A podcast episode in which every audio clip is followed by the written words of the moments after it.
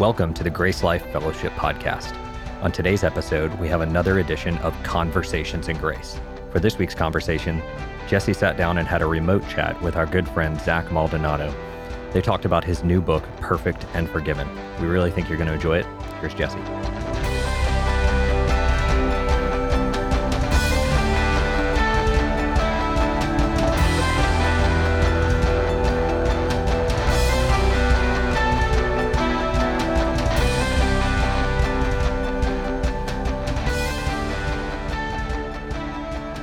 Welcome, everybody.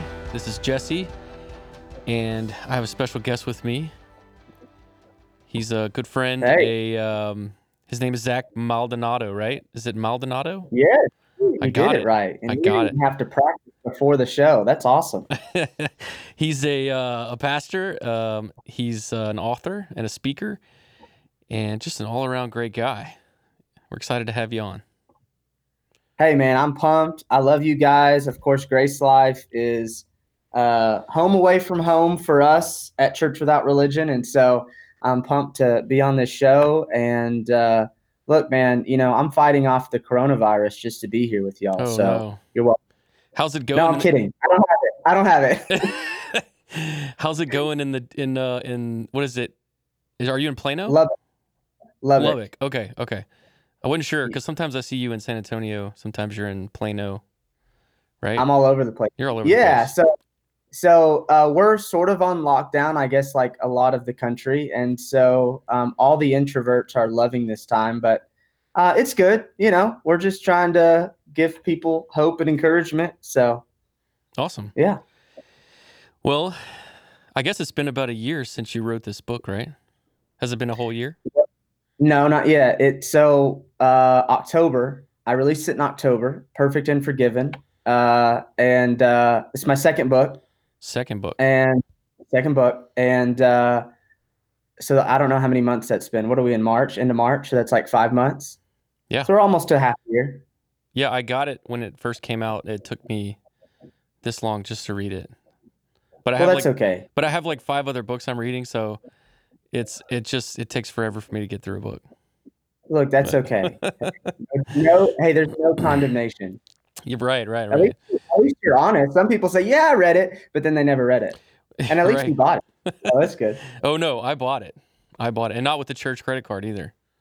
ooh look at you thank you i got a whole like 50 cents from that purchase so i was Right. able to buy some gum yeah Yeah, no condemnation, but there's a little bit of condemnation in that if you bought the book on the church credit card. But anyway, yeah, we want to talk about this book, man. It's really good. Um, I don't even know where to start because there's so much good stuff in it. But uh, I figure I'm gonna I'm gonna few things that I, I got out of it that I that I want to quote, and we can kind of start talking about it. But it's called "Perfect and Forgiven: Discovering Your Freedom," and it's really just a a, a book about your freedom in Christ, and and it's kind of talks about how you came to Christ a little bit and your journey, and um, how religion just offers just doesn't offer you life, but Jesus offers you life, and I love it. It's great. Uh, Yeah, yeah, and I mean, like, part of my story, just to jump in, is yeah, like I I was like I was all into that religion and legalism, and you know, I grew up and I've I've gone through various forms of abuse, and I was exposed to porn at a young age, and I did the whole party scene through high school, and like I pursued all the things that the world told me would fulfill me, right? Mhm. And the number one lie that I believed then, that I heck still believe now, is this lie that I'm not enough. And uh, I believe that something, I've always thought that, man, something must be wrong with me. Like people don't love me, people don't value me, like nothing is is um, working out for me. Like I'm always have this empty feeling. And then I went to God and all I heard was, hey, you need to do more. You need to try harder. You need to be better. Like it was never enough. Right. And Right. like I always thought God was this old man in the sky who I had to please and he was always mad. And so the message, and this is sort of the play of my, the title of the book. The message I heard was, well, you know, you're not perfect, but you're just forgiven. And heck, most of the time I barely knew I was forgiven. And like I knew maybe I was going to go to heaven one day, but man, God was ticked off me right now. And so like I just rebelled. Like I spent all of high school just rebelling. Like I didn't want anything to do with a God who needed me to be like his servant or his employee or something. And it was my senior year, and and that's when I started coming to this realization that you know God loves me because that's who He is, and God saved me not only by His grace, but He sustains me. And so the message is not that we're impure, unlovable, wicked people, but that through the cross and through the resurrection, there was actually something done to us. Like we always preach, like if you listen to popular Christian radio, you'll hear, here's the gospel. And they'll talk about the death of Jesus and they'll talk about going to heaven. And right. it's like, no, that's like like one tenth of the gospel. Like there's so much more to the gospel than just going to heaven when you die. The gospel and the good news of what Christ has done is more than what he's done for us to get us to heaven, but what he's done to us by making us new. And so, you know, the fight now as as believers is not to get our sins forgiven. It's not to be made new. It's not to to be righteous. The fight is to trust those things are already true. Yeah. What he's done for us, uh, to us, and through us, and what he can do for us now, even in this life. Uh, you know, Jesus said he came not only to save, but to give life, and for us to experience that life in the here and now. Uh, one of the things you said that was really good that stuck out to me was that you said we don't need good news. I mean, we don't need good advice. We need good news. And I love that quote. We need life, not behavior modification. We need relationships, not religion, or the relationship and not religion. And it's like you said, it's it's more about what he has done. It's it's what he's doing, and it's also about what he's doing now to us and through us. And becoming more mature in Christ looks like us realizing our true identity and really living out of that. Yeah, and I mean, you you know, everyone who's been around the church for any period of time, you go in and you hear, "Hey, here's three steps, three principles." And there's obviously good things and some of that, but man, most of the time you don't even hear Christ, you don't hear the gospel, you don't hear the resurrection, you don't hear any of that. And the last thing we need like uh, someone who's drowning doesn't need swimming advice like they need someone to jump in and save them, right? right, right. And like that's what the gospel does. Like I, I, I remember hearing a story about a uh, um, this Christian pastor, and he was in um, I think he was in Indonesia, and he was at a temple, and he was with a, a Muslim and a Buddhist, and they were all sitting around, and they were basically the Muslim was like, you know, our religions are basically the same, and you know, basically, uh, God is on top of the mountain, and we're all working our way up to Him. And and you have your way, and I have my way, and, and the other religion has their way. Um, and basically, that that's what it is. And the Christian pastor looked and thought, hmm. So basically, what you're saying is that we all have the basic uh, fundamentals, but we're all going to end up in the same place. And they're like, yeah, exactly. And he said, well, here's what Christianity is. God was on top of the mountain, sure. But he came down that mountain and he rescued us and he took us up to the top. And they said, and he said, Would you like to to have that God? And they both said, Yes, tell me more. And he's like, That's Jesus. And that's the difference between the grace of God, Christianity, and the popular uh, message of religion. Religion is all about us working our way to God, but the message of Christianity is about how God worked his way to us. And Ephesians 2 6 says, He seated us with Christ in heaven and so we're always worried about getting close or or losing out. But the whole message is the fact that God is with us. Like that's literally his name. Like the first message yeah, of, of, that God, right? The first yeah. message God wanted to give us. He said, "Okay, how about this? I'm going to name my son Emmanuel, God with us. Like I'm always with you." And so, the Christian life is not about working hard to get close to God. The Christian life is about trusting that we are already close, we're already accepted, and we're already loved by God. Yeah, Amen. And uh, I love how you dive into uh, when you're coming to God. You're not. We're not cleaning ourselves up. Uh, you say in the book, when you begin to understand who you are and whose you are, you begin to live out of that new reality.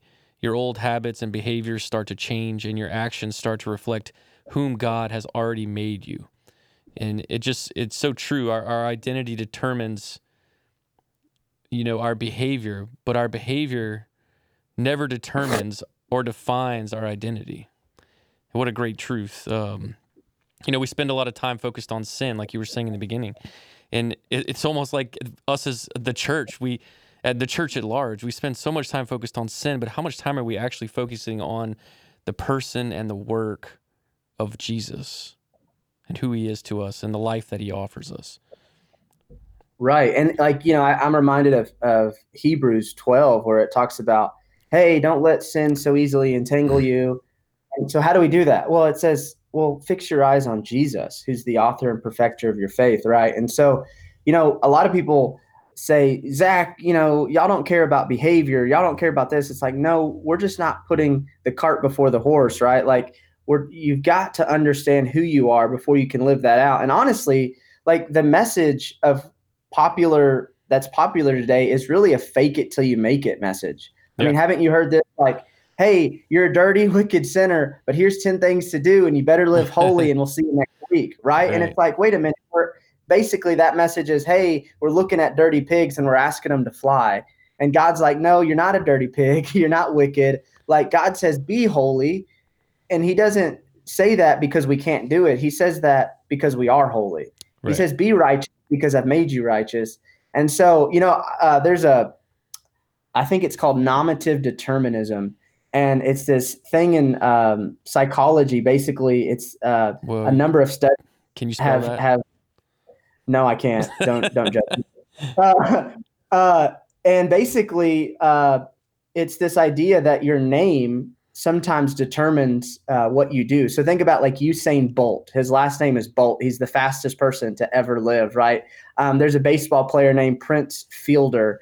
Um, and the list goes on and on. Like if you just Google it, you can see like there's these doc, like there's these dentists with like last name teeth, and and so the whole idea is that the labels that we give ourselves oftentimes influences what we do. Yeah. And so if I believe that I'm bad, if I believe that I'm sinful, um, then I'm going to live that way. Like, here's the thing, too, like, just to make it even more real. Like, many of us have heard negative labels our whole life. So, like, the moment a young girl hears that she's fat, man, and if she keeps hearing that, like, she's going to have image, body image issues the rest of her life. Like, the moment a, a, a man hears that he's not good enough, or that he's a wimp, or that he's a loser, or that he's passive, like, enough time goes by, he's going to think that, believe that, and live that out. Right. Um, but the reverse is true. Like, what if what if the church knew that they were saints, that they're righteous, that they're holy, and it's not just like what's so funny to me is like, well, yeah, Zach, that's how God views you, and we act like how God views us isn't enough, and we think that yeah, God views us this way, but really we're this other way, and it's like, no, right. God doesn't make mistakes; He makes masterpieces. And did the resurrection and the cross was it really enough? Was it really sufficient or not?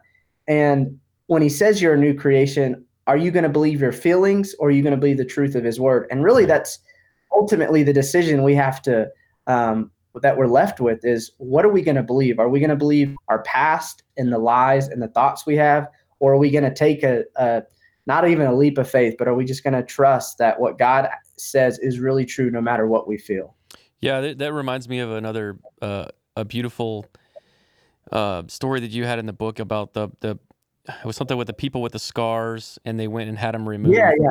But they still and then when they left the doctor's office, they walked around or I guess they didn't know they were having them removed. You tell the story because I right. can't remember how. It went. Yeah, yeah. So, so there was an experiment. It's a great a analogy, of, though. Yeah, yeah. So there's an experiment a number of years ago, and uh, it's called the SCAR experiment. You can look it up, and I, I link it in my book. And and this psychologist uh, put these realistic like hollywood like scars on these people and he said okay we're going to release you out i think they went into a mall or something and we're and we want to see how other people react to you and they said so they took them and they said right before we go hey we got to do one last touch up on you and what they did was they removed the scars and so these people went out not knowing the scars were removed and all of them had the same response people looked at me hmm. weird, rejected me, they were different towards me. And so the whole idea is that if you think that something is wrong with you, you're going to automatically assume people think that too. So your so your view of yourself not only affects um, how you think other people see you, but also affects how you see yourself. And man, yeah. that's powerful because yeah. so many of us we've been hurt, we've been uh, we we let our old past sin, we let our present sin define us. We we hold on to the labels that that the world or that our, our shame has given us. And so we live our lives out of that. And God's saying, Come to me. I want to define you by something else. He doesn't minimize the things that have hurt us or the things that um, we've uh, done, but he redeems it all. He works it all. Nothing's wasted with him. And he says, Hey, I'm inviting you to be defined by who, um, by who I say you are, right? By, yeah. by what I've done for you. And I've, I've torn away those labels. I've given you this new name and you don't have to define yourself by your scars. You can define yourself at what God is saying by my son. Yeah, that's so good. That's so good. And, and, even when the world, like in the situation we're in now with the coronavirus, even when the world is a mess, we are not. We are not a mess. We've been made perfect, yeah. holy, and righteous by the God of the universe. And yes. He says yeah. that about us. Right? I mean, he's yeah, saying that about us. We're not saying that about ourselves. He's saying that about us. Right. And it's not like arrogant or naive and like, and it's not that God doesn't realize we sin, but he's chosen to define us. You know, uh, Andrew Farley always makes this good analogy where he's like, How many sins does it take to be a sinner? And most people say, One, one. And it's like, No, actually, the Bible says we're born into Adam, we're born into sin, we're born sinful. And it's the same way as how many righteous things does it take for us to become the righteousness right. of God? Yeah. Well, zero. like Jesus committed zero sins and he became our sin. And then we did zero righteous things and we become the righteousness of God. And so it's no longer about um, what we do, our identity is determined by who we're in. Um, right. We're reborn, right? We're reborn in Christ and we're defined by Him. I mean, think about it. When we were born, we were given a new name and we didn't get to pick our last name. Like right. Maldonado was mine no matter what like we're given this new name, this new family, this new home. Like that's what it means to be a child of God. We come to Jesus and he gives us this new name. We, are we're born into this new family and we've got this new home in Christ. And we're never, ever, ever defined uh, by what we do. We don't have to earn uh, our name, right? It's been given to us because we're part of the family. Yeah, that's amazing. Another good quote from the book, uh, and I'll finish on this one. This one is just really good. It says, uh, The voice living inside of you is bigger than the voice living in the world. You're not bound to what you have heard or what you've done. Jesus sees you as perfect and good because he, actually, he has actually made you this way. He doesn't call you a masterpiece just to make you feel good. He calls you a masterpiece because of who you are, and God is not a liar. So you don't need to fix or improve yourself. Instead, learn who you are and start being yourself. Man, I love that. That's so good. Yeah. So if I, I don't know how much time we got, but I'm about to get married, and so yeah, I was going to talk to you uh, about that. My, Congratulations, my beautiful, by the way. Yeah, man. In July, hopefully the coronavirus doesn't yeah. cancel it. But either way, we're going to get married. I don't care what they say. So, uh, my beautiful bride, her name is Grace. And, you know, as a minister, like I get to perform weddings, and at the star of every wedding is the bride. But as the minister, I get to look into the groom's eyes when the bride is coming down that aisle and you see why the groom is there, right? You see the awe and excitement, you see tears, you see just the joy, you see perfection, right? Mm-hmm. And what's so amazing about that is the Bible says that we are as children of God, the bride of Christ. And so I just want to invite the listeners like have you considered and have you looked into the eyes of your groom, Jesus? Like they're not filled with anger and wrath and judgment. They are filled with awe and excitement and inexhaustible mm. love. You know, when I when I tell Grace that she's beautiful and gorgeous, like it's not humble. Like she never says, "No, Zach, I'm ugly and fat and stupid." Like that's not humble, right? She says, "Hey, I may not feel it, but thank you." And we think true humility is downgrading ourselves, but true humility is just saying, Thank you, God. Like, I don't feel it. I don't believe it. And here's the thing like, if you or anyone else were to tell my bride that she was fat or stupid or ugly, like we about to throw some hands. You know what I'm saying? Like we go fight. Like you don't talk about my bride that way. And right. man, like I know Jesus is nicer than me, but like I think he may get a little bit frustrated when people are calling his bride imperfect and dirty and wicked and yeah. sinful. Like he is wanting us to define ourselves uh, as his bride. And, you know, Satan, you know, he knows who we are in Christ, but Satan always, and shame and Satan and guilt always define us by our mistakes. And God knows all of our mistakes, but he chooses to define us by who we are in Christ. And so, you know, here's the thing like, we're not always going to feel loved and accepted and righteous in Christ, but the message is it's not about feeling that. It's about knowing that no matter Yeah. what I feel, I am completely accepted, completely righteous, and totally loved by God no matter what. Amen. Separating fact and feelings. Yes. Yeah, that's good stuff, man. Well, look, I appreciate you uh, taking some time and coming on the show, and I'm sure everyone out there listening is appreciating it. And hey, plug your other book real quick. Yeah, so thank you. Really, this has been fun. And uh, so I, I wrote a book called The Cross Worked. So if you've ever wondered, hey, there's some of these difficult passages about judgment and what does that mean? And so um, really, I just talk about how we're totally forgiven, how we can have confidence on the day of judgment, and what it looks like for God to be good to us, and and and how we can have confidence that He is good to us. He's going to be good to us now, and one day when we hit heaven, we're not going to have to fear some movie reel of our sins. That the cross it actually worked.